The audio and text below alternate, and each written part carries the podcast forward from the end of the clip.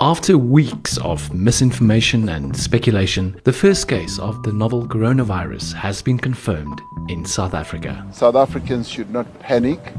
Uh, we should be alert uh, so that if people either uh, show signs of uh, some of the symptoms, they should immediately be able to get medical assistance. This update has stirred concern among South Africans who fear that they too may fall victim to the deadly virus. So we should, as South Africans, uh, be rest assured that government will demonstrate its uh, seriousness in terms of dealing with this matter. The first victim has been confirmed as a 38 year old man. He, along with his wife, two children, and his doctor, are under quarantine. They live in Hilton in the KwaZulu Natal Midlands. Uh, the feeling is pretty calm in the community. You know, we have a great history um, of community here in Hilton where we support and look after each other. As, as long as we share information with each other and everyone's informed, and we have really great communication structures set up here uh, then we can we can reduce the amount of panic and we can increase the amount of, of proper information that flows to people. And I think it will be another instance of Hilton people sticking together and supporting each other. Uh, and it might be tough, um, but uh, we will. Uh, we'll get through it and we'll get through it together. So that's where we find ourselves this week on This Story, at the center of a possible outbreak. I'm Rian Grobler, News 24 senior desk reporter, and I'll be anchoring this season of the show. You're listening to The Story. It's a new podcast from News 24. We'll speak to journalists and experts about the week's biggest story. This is what we saw, heard, and uncovered this week.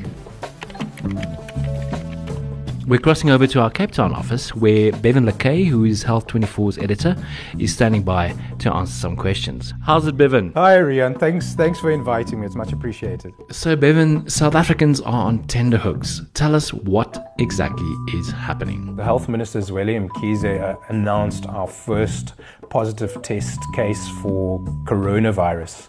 And uh, what we know about it is that it's a 38 year old man.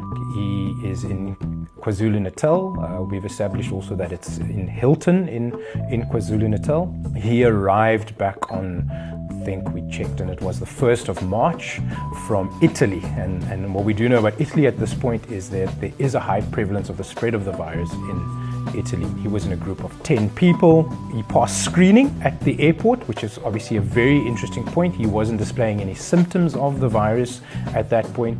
But two days later, on the 3rd, he did start displaying symptoms and went to see his private uh, general practitioner. From that visit, the general practitioner uh, was suspicious of what what uh, what it could be. Of course, uh, considering that he just come back from Italy, did the necessary tests, contacted the National Institute of Communicable, Communicable Diseases and all the ne- necessary authorities. What other concerns have come up? A question that will come up from what we heard on Thursday is because he passed the screening he obviously wasn't showing any symptoms at the time, and therefore, you know, there was no reason for him to be quarantined at that time or put into self isolation. You know, the, the big question is there are a, a lot of people coming from countries which could be considered high risk where the, the virus has spread quite rapidly. If you come back into South Africa and you pass quarantine, do you then just disappear? You know, what, what are the relevant health authorities do to potentially monitor these people, which is especially important because the virus can take up to 14 days to, to, for you to sh- display symptoms. Um, you know, the WHO says it's 1 to 14 days, and on average, it takes about five days for you to show symptoms. But if you're not part of that average, you know, you can easily, in that sense, you know, not display those symptoms.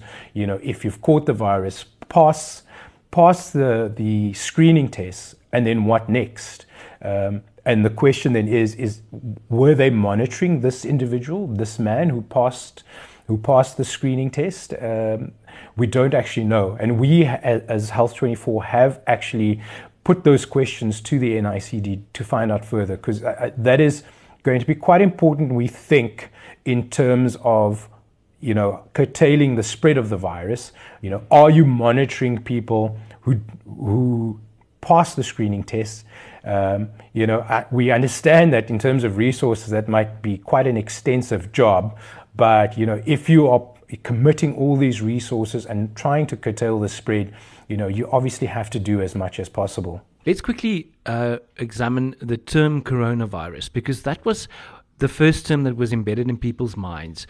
But the current coronavirus, what they call the novel coronavirus or COVID 19, is just one of many strains of coronaviruses. So, what is the difference between COVID 19 and other coronaviruses? I think the first thing you kind of need to do is establish what a what a coronavirus is. And uh, the coronaviruses are, are, are, part of a large family of viruses that cause illnesses ranging from, well, the common cold to much more severe diseases. I mean, corona, uh, which I think a lot of familiar people with the beer, but corona itself is a Latin word which means crown or even halo, and it's, uh, it's in reference to the shape of the virus particle when you, when you look at it under a mic- microscope. But what's important to know about coronaviruses is that they're, they're what, are, what are called zoonotic, and this means that they're transmitted between animals and people. Um, and like, look, you know, common signs of infection are respiratory symptoms, fever, cough, shortness of breath, that sort of thing. But I mean, you've got this current or the novel coronavirus, which, which I'll get to further in terms of its naming, and, and others like the SARS virus and the MERS virus, are all coronaviruses. And, and as you've mentioned, there are, are actually plenty. Um, I, th- I, think if you look at this particular virus, um, it, it has been named in sort of early, early to mid February. It, it was named. It's, it's called SARS CoV 2 which is severe acute respiratory coronavirus 2. So actually, it's named after SARS, uh, which I think a lot of people don't know, um, but obviously because it was genetically quite similar uh, to the, the SARS virus, although there are important differences. Um, but at the same time, while it's named SARS CoV 2, the WHO is trying to be very careful because of the sort of negativity and potential scare factor of calling something SARS. So, in reference to it, they don't necessarily re- refer to it as the SARS virus, which can get a bit tricky. So, they would call it something like the new coronavirus or the novel co- coronavirus or what they would actually now also refer it to as the COVID-19 virus. All right. So let's let's focus on the virus itself. SARS-CoV-2 it's called. So it's kind of yes. like a SARS 2.0 if you will. That's correct. How does this virus spread among people? Basically, it's people who are infected who cough and who sneeze and it's the, the liquid particles that are that are in the air. So if you are in proximity of someone who potentially sneezes or coughs, chances are that you are going to catch the virus. Uh, it, it, it is also spread from surfaces as well, but that is now obviously not the, the primary way it spreads. Uh, the, the primary way is indeed the, the in the air. Um, but you know, if, if someone who potentially has the virus touches surfaces and you then further touch it, touch that particular surface or even an object, I mean, cell phones in particular could could could be of concern, then and then you go and touch your own mouth, nose, or even your eyes, that's sort of the entry point for the virus. So, Bevan, let's say you do get SARS, CoV, or CoV2 uh, or uh, COVID 19. Is that necessarily a death sentence, and what should you do about it? So it's uh, not necessarily a death sentence. Uh, most cases, about 80% uh, in terms of some of the data we have so far, have been mild cases. Um, it will just sort of, you know, go through your body as a normal ca- case of the cold or or the flu. So you know, it's it's it's not a case of you know you are if you've got the got the virus, you know you're in for a tough time. Like, like I said, th- there are a lot of mild cases out there. Um, however, it, it seems that the virus affects uh, certain people very specifically, and, and it's much like other viruses. You know, it attacks immune systems which are, are quite compromised. So, so from the data that we have so far, and, and especially what's coming out of China, um, you know, it, the majority of of people who have unfortunately died from it have been older people, number one. Uh, number two, uh, they've got or they've had chronic illnesses. So, so their immune systems are particularly compromised. And, and, and the other thing is also that you need to factor in, specifically for, from, from a China point of view, is that, you know, data sa- says that, you know, about 50% of the male population smoke. So that that certainly doesn't help in terms of you know your your situation where respiratory illnesses are are concerned. So if you're looking at you know let's say from uh, the data I looked at today was somewhere from about the age of 30 onwards, but but obviously more from I would say from what 60 onwards. If you've got a compromised immune system, uh, and if you potentially have a, a, an existing chronic condition, high blood pressure, uh, any sort of heart condition, diabetes, you are on the side of being uh, uh at, at, a higher risk uh, where the disease where the disease is concerned. And that would include people with HIV or TB, for example. So we don't obviously know enough yet in terms of how it's affecting people with HIV and tuberculosis because if we're looking at the areas so far that have been affected, there isn't that high prevalence. So it's not like you can say, okay, we have case studies for 100 people and therefore we can have a look at that and take this take it into the South African context. That that is a little bit difficult, but um, you know from from the experts that that Health 24 have spoken to, the, the, what they say is that it's it's a strong consideration is that we know that people with tuberculosis and HIV uh, have compromised immune systems, and we do expect that they would be at risk. One of the things that has been spreading much faster than SARS CoV 2 has been the hoaxes and uh, fake news. What are some of the biggest myths or misconceptions regarding the virus that you've come across? The really big one that, that I think is sort of being spread. And, and, and, and this sort of came out in, in I think, the dates 2003 when, when we had the, the SARS virus spreading, because at that time they thought, oh, cats are, are, are spreading the virus. Um, but I, I think it's important for people to understand that while you know, the virus is spread via an animal, it is not your domesticated animals that are going to spread spread the virus. So your, your cat and your dog is not going to give you um, coronavirus. I mean, there was a case now in Hong Kong, although I think which I made a lot of people panic, where a, a, a dog tested positive for the virus, but it was, it's what they call a weak positive. Um, so, the, and the dog can't infect you with the virus. It, they can't pass it on to you. But I mean, obviously, you need to be cautious. You know, I mean, you have to think about like you pet your dog. Your your dog is a is a surface. You know, you you you could potentially the the virus could potentially be on your dog's fur. You know, in, in, in that sense. But so, you know, as all times, if, if you pet animals, wash your hands, that's going to be an important thing. So for me, it, this myth, animals, yes, animals spread the virus, but it's not your domesticated animals. It's your sort of more uh, exotic sort of animals. And to go back, you know, they initially thought it was, was snakes, and they also thought it was potentially a pangolin. But you know, an, an interesting st- stat is that something like a bat actually has carries 100 around 100 coronaviruses. So, so animals certainly are in the mix in that sense, but your your cat and your dog unlikely to be spreading the virus. All right. And we've also had rumors that uh, people can use Dettol uh, or drink Jik uh, to prevent getting the virus. We know this is not true, but what are some of the things that people can do that are reasonable to try to prevent getting this virus? It goes back to, to basic hygiene, um, quite, quite frankly. So, I mean, like I said, in terms of the, the virus being spread, most likely it's going to be from from liquid particles in the air. So it's sort of basic things like, you know, if if you see someone coughing or sneezing, and I know it's it's you you probably wouldn't always have the time to get out the way, but maintain maintain distance. Quite frankly, um, I mean, if you can keep yourself at least a meter away from someone you know who's been sneezing or coughing, you know that's that's important for you to do.